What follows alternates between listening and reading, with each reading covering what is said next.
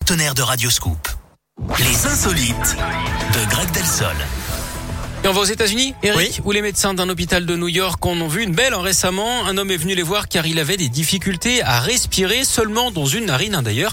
L'équipe médicale a donc décidé de lui faire passer des radios. Et Qu'est-ce la qu'il avait surprise, ils se sont rendus compte que ce qui le gênait tellement, c'était une dent qui poussait à l'intérieur de son nez. Mais comment c'est possible Ouais, au lieu d'aller vers le bas dans sa bouche, en Ah. fait, elle a fait le chemin inverse. Du coup, ils ont été obligés de l'opérer. hein. Dans cette partie du corps, ce n'est malgré tout pas une opération qu'on fait au pif. Ils ont d'ailleurs pu l'enlever sans aucun souci. Ça leur fera d'ailleurs une belle histoire hein, à raconter aux collègues.